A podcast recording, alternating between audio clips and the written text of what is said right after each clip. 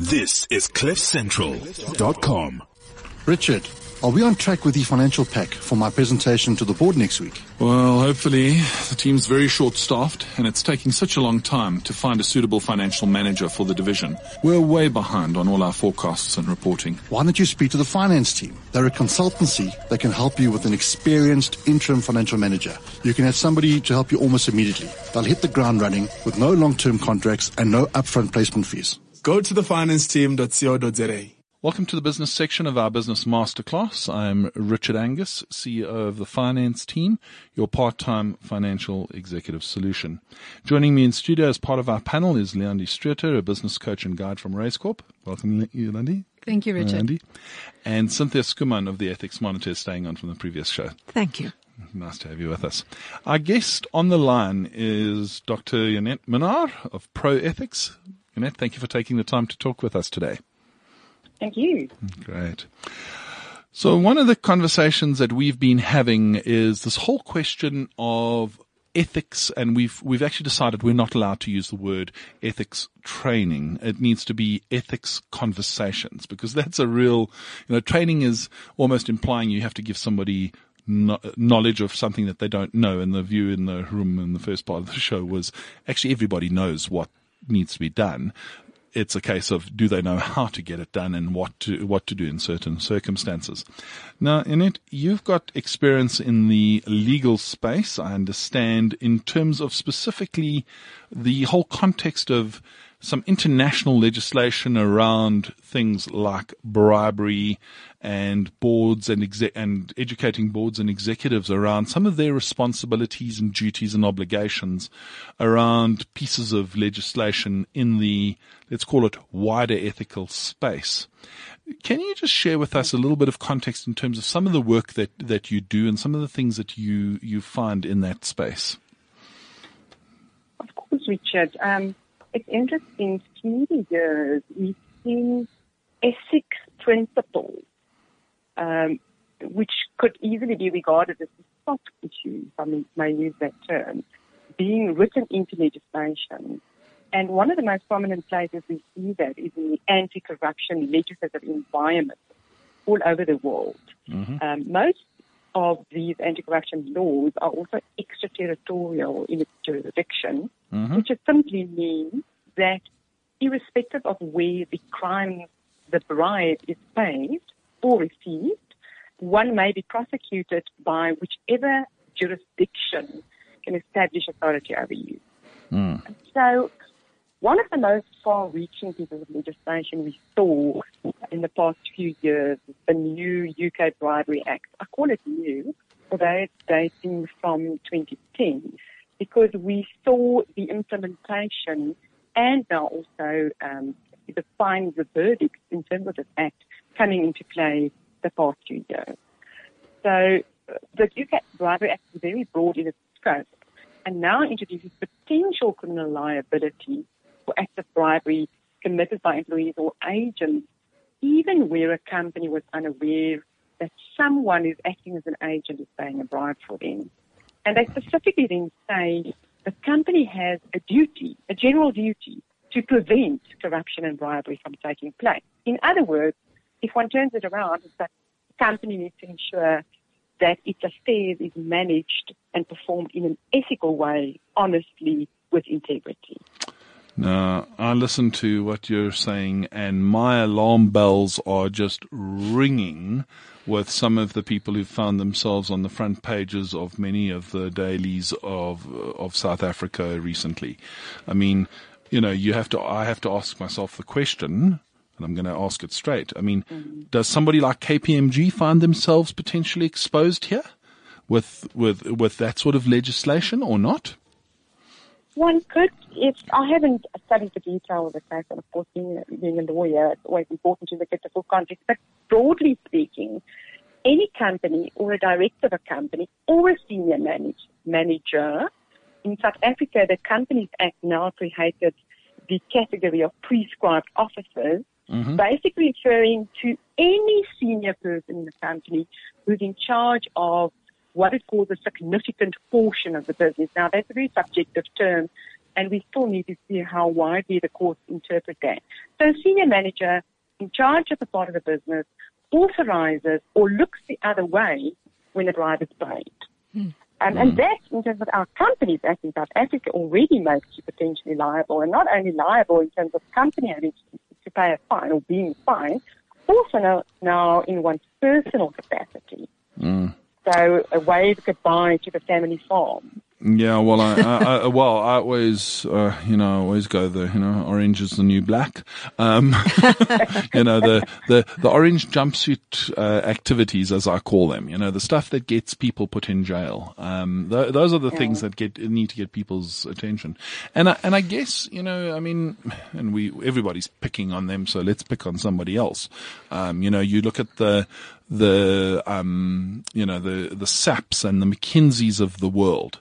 Um, you're looking at, I mean, I look at, and one of my questions is, you know, we look at the CFO of Eskom. I mean, there very clearly we have issues going down, very, very clearly, and there's, you know, all sorts of statements being made this way and that. Mm-hmm. I mean, a reality, the, the, the Companies Act applies to state-owned enterprises as it does to anybody else. So, you know, anybody in, in any of these types of state-owned entities, etc., is still subject to the same requirements, mm. etc. Now, I, I mm-hmm. guess the, the, the, the question I'd have is, you know, you you were talking now about legislation in this uh, in in the United Kingdom. I know there's um, you know for, uh, prevention of foreign corrupt practices acts in the United States. Um, you know the local, you know obviously from the Companies Act stuff locally. Um, are we seeing an increase in prosecutions coming from these various pieces of legislation, or is this a little bit of a wait and see? Still, are we still in the honeymoon?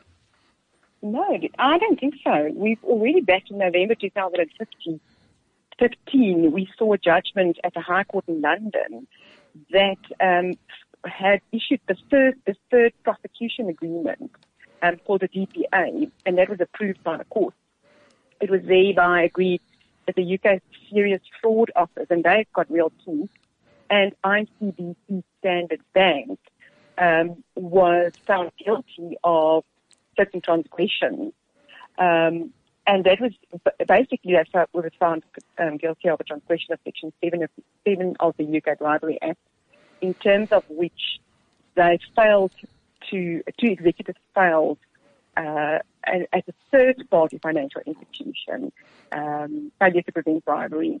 And in this case, what was quite interesting is that there was no real focus on the fact that they actually knew and knowingly participated in the offence of bribery.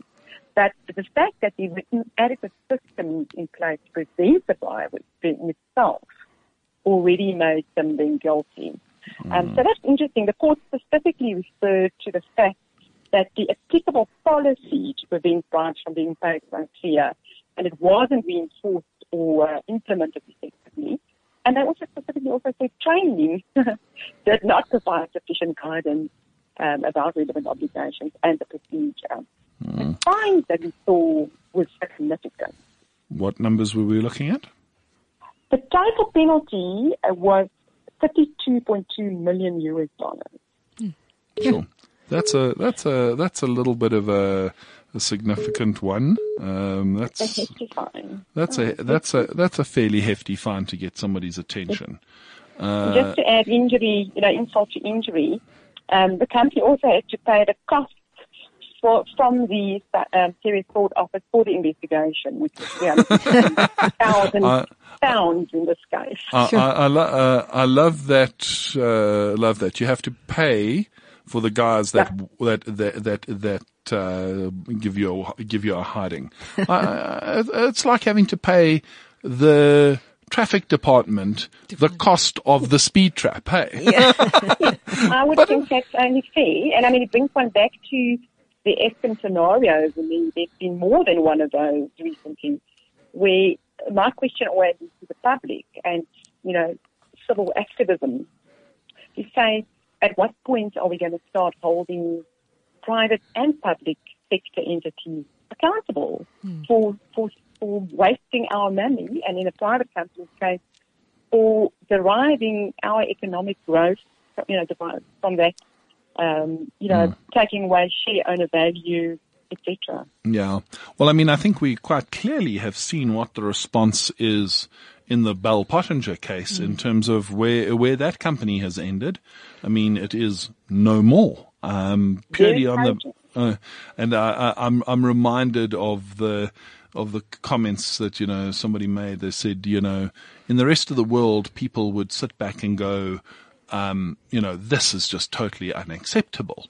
When you get to South Africa, we really, when we get irritated with an international play, we really go to town on it. And I mean, it's quite clear in the Bell Pottinger case, there was a, a massive social uprising against that.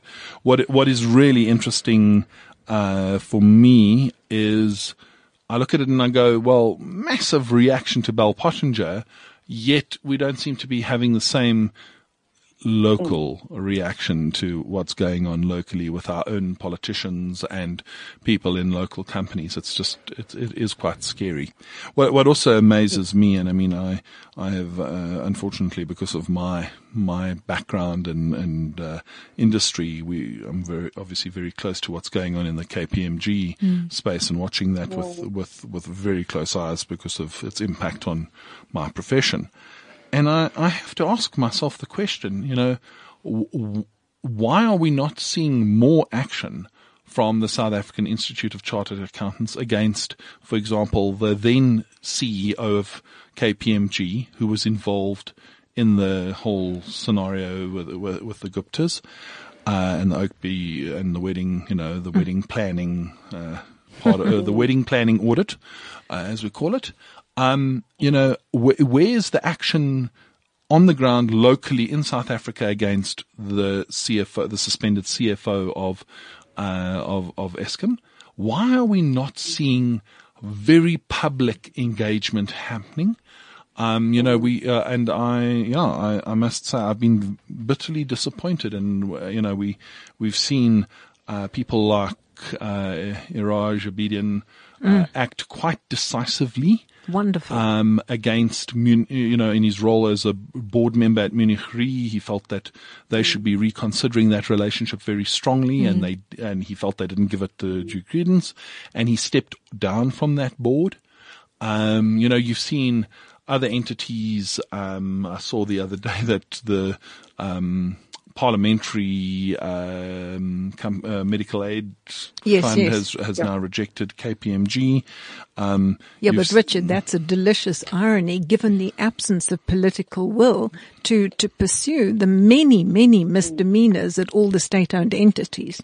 So I, I didn't Yeah. miss the irony of Yeah, that I one. know. There, there, I, I, I, will, I will say one thing. If there's one thing you can learn from ethics in this country, is that irony is in play. Indeed.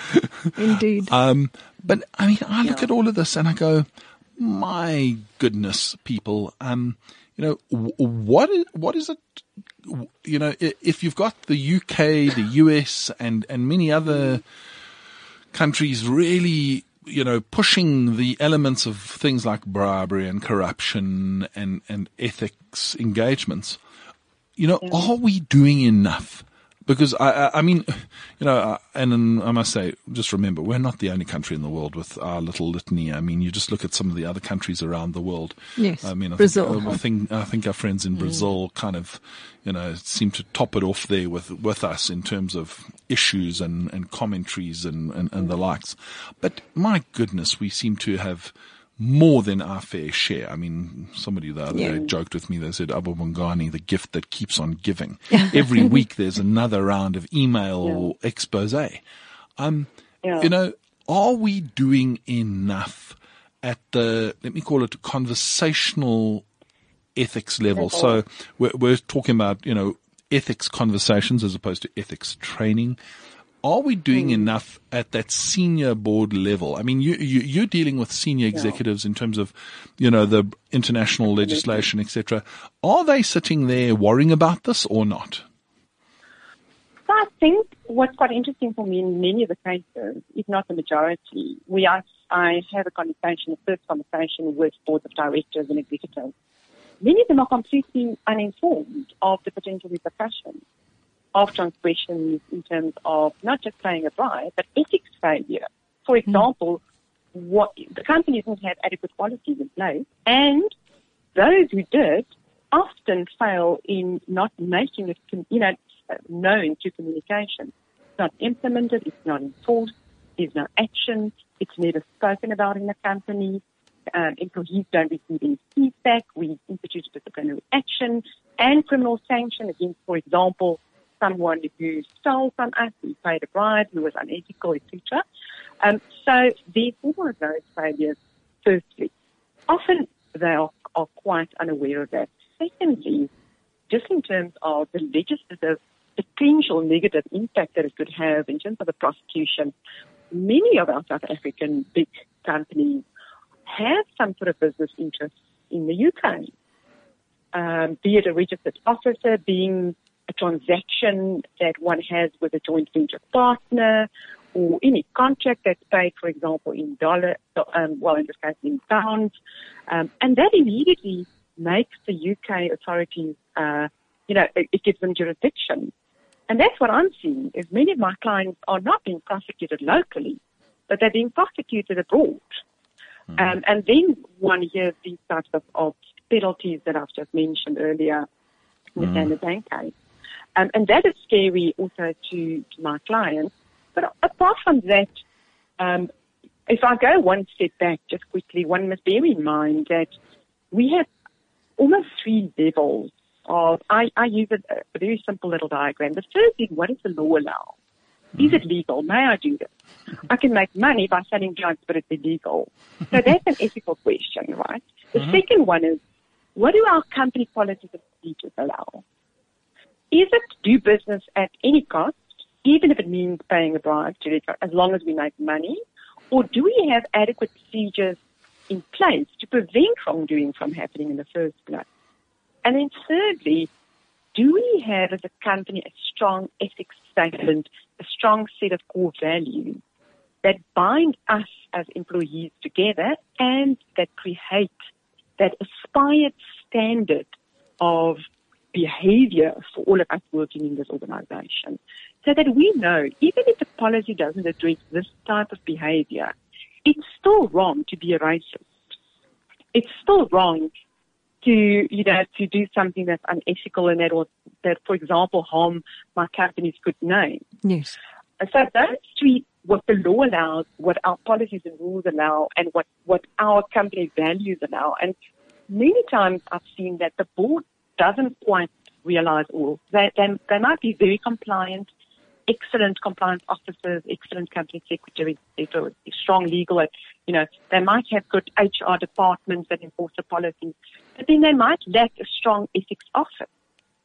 So the moment one has, and that's the, the strongest part to have because that speaks, the ethical culture is the most important part Yeah. because failure of an ethical culture immediately allows me to say, well, it's not forbidden by law, neither by rule, so I take it that it's allowed.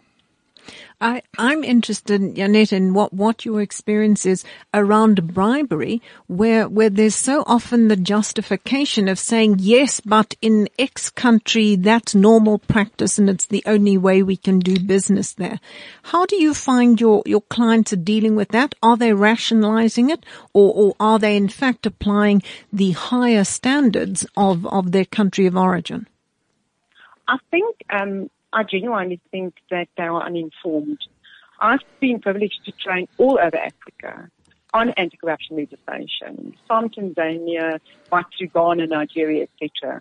And I am yet to come across an African country where the paying of a bribe is allowed.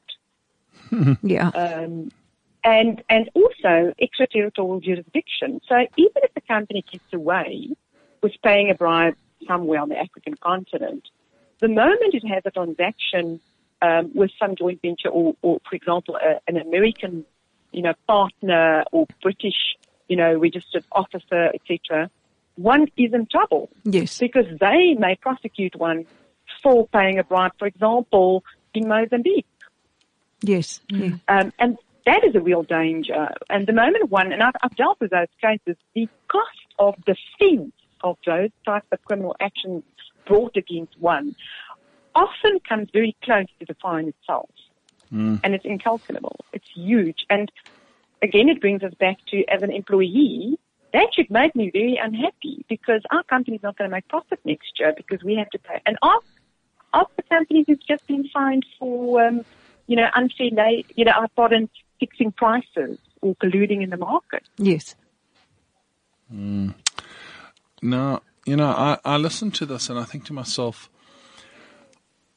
i it's very clear that the the international community is is putting a, a stand in, and I think we Very much. we we we've seen that both locally as well. I mean, I'm very aware of of local companies that act very decisively around fraud and and, and bribery and corruption. That, um, but why then is this still such a topical conversation? Because it, it it's almost like everybody's talking about the right thing to do. We all believe in the right thing to do.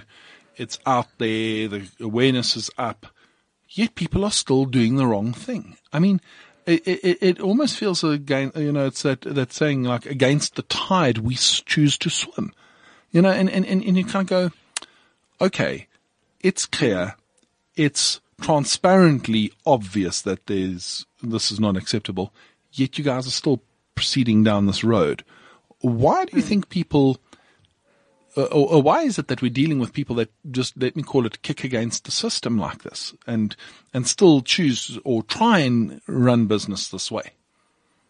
I think it's, it's in their, I believe, uninformed opinions. They think it's profitable, and and it's short term, making short term profit. In other words, if I pay a quick bribe now, or I act a little bit unethical, for example, by labour um, abuses, um, you know, as long as we make money this year. Um, so we know from ethics companies with very strong ethical cultures and all the, the empirical studies that are done, and they are freely available, that being ethical actually pays. Um, companies with an ethical culture make more money, bottom line. Yes. And those, those, those sort of directors and managers who still defend unethical behavior and criminal behavior by paying bribes are blatantly only looking after their own pockets, in my view. And I think it's time that we as as you know people of the country, be it as an employee, be it as a as a citizen, be it as you know a, a watchdog body like, for example, the Institute for Chartered Accountants, take a stand to say to those individuals, um, no, we won't tolerate that. Yeah. But, but I also think all too often, if we look at some of the high profile figures that have been named here in South Africa, I think the rewards are so vast that, that they're, they're trapped in, in a system, uh, that they just don't want to let go. And I, I'm hoping it's the dying days, but, but are hanging on to, to sort of eke the last bit of, of illicit reward out of the system. Yeah. I mean, I, I must say that I, I look at all of this and, and, and listen to this and I think to myself, wow, you know, we, we almost, we almost have lip service, uh, you know, being, being paid in many cases by, and I mean, uh, let's be frank here.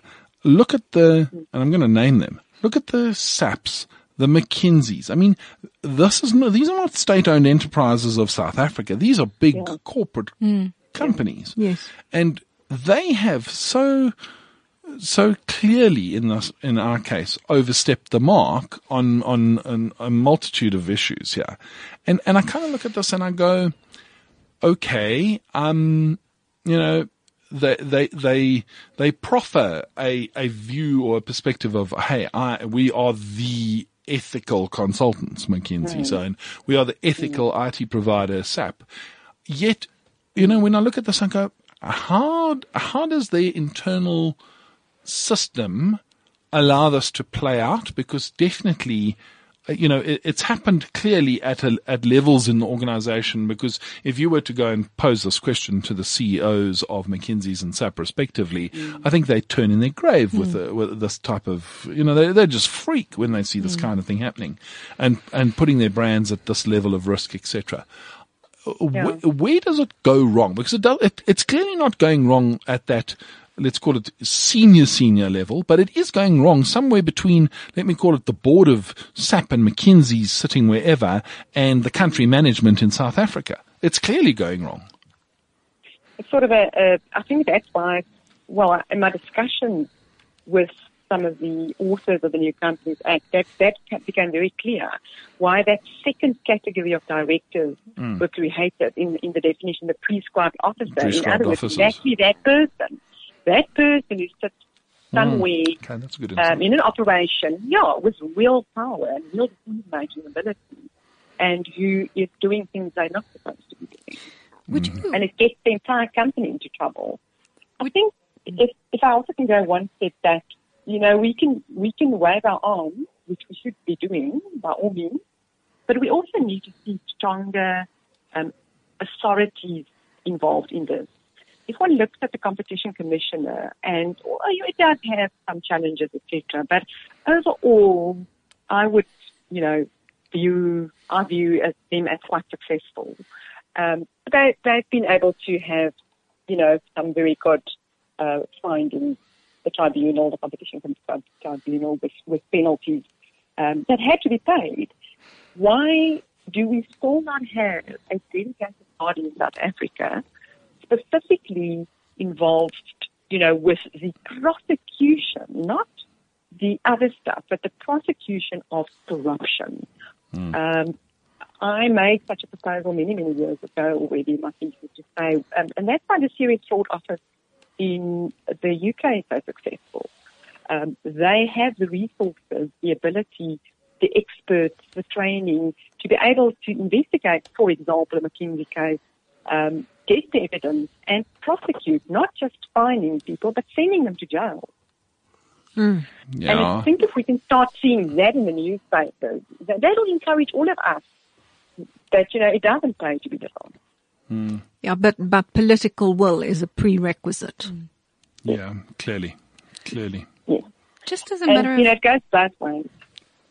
just as a matter of interest, are people in those positions? So one would think that that they are aware and that they are, um, you know, seasoned um, executives, etc., in these powerful positions to hold, make important decisions. How aware are they of the liability of making the wrong or the not right position uh, decision? And then the other thing is, are they aware of the personal risk? So. You know, we sometimes have to take a step back and self-reflect. Are people really aware of the personal risk? I don't think they genuinely are. I think the, the typical thing that happens in a company is, you know, there's some sort of a, a, communique that goes out. Guys, note there's been a change to the legislation. Don't do the following. And when I, certainly when I address many of the boards, I can, I can clearly see and they tell me afterwards, really, thank you. This is an eye opener to us. And we're glad that we've been sensitized to the, to, you know, about this risk. I don't think they know, Cynthia. I, I think there's a level, and I think even those who do know, um, perhaps it is that, you know, I don't want to know. I'd rather rationalize. Um, if I know it, it makes me liable. Yeah. And that's an old fashioned way of thinking. What, what we used to say, and that's what the new personal liability did. It brought in a subjective level at least as well. Previously it was objectively. Did you know? Can we prove that you know? You knew about this. If we can't bring the evidence, well then clearly you had no intent to do wrong in, in the criminal law. Now it brings in a subjective piece. And it now says, yes, perhaps you can convince us that you didn't know, but in fact, the reasonable person in your position should have known. Hmm. In other words, you're being negligent and you're liable. Yeah, and there's that negligence element. Dr. Janette Minnaar, thank you very much for the insights that you've shared with us.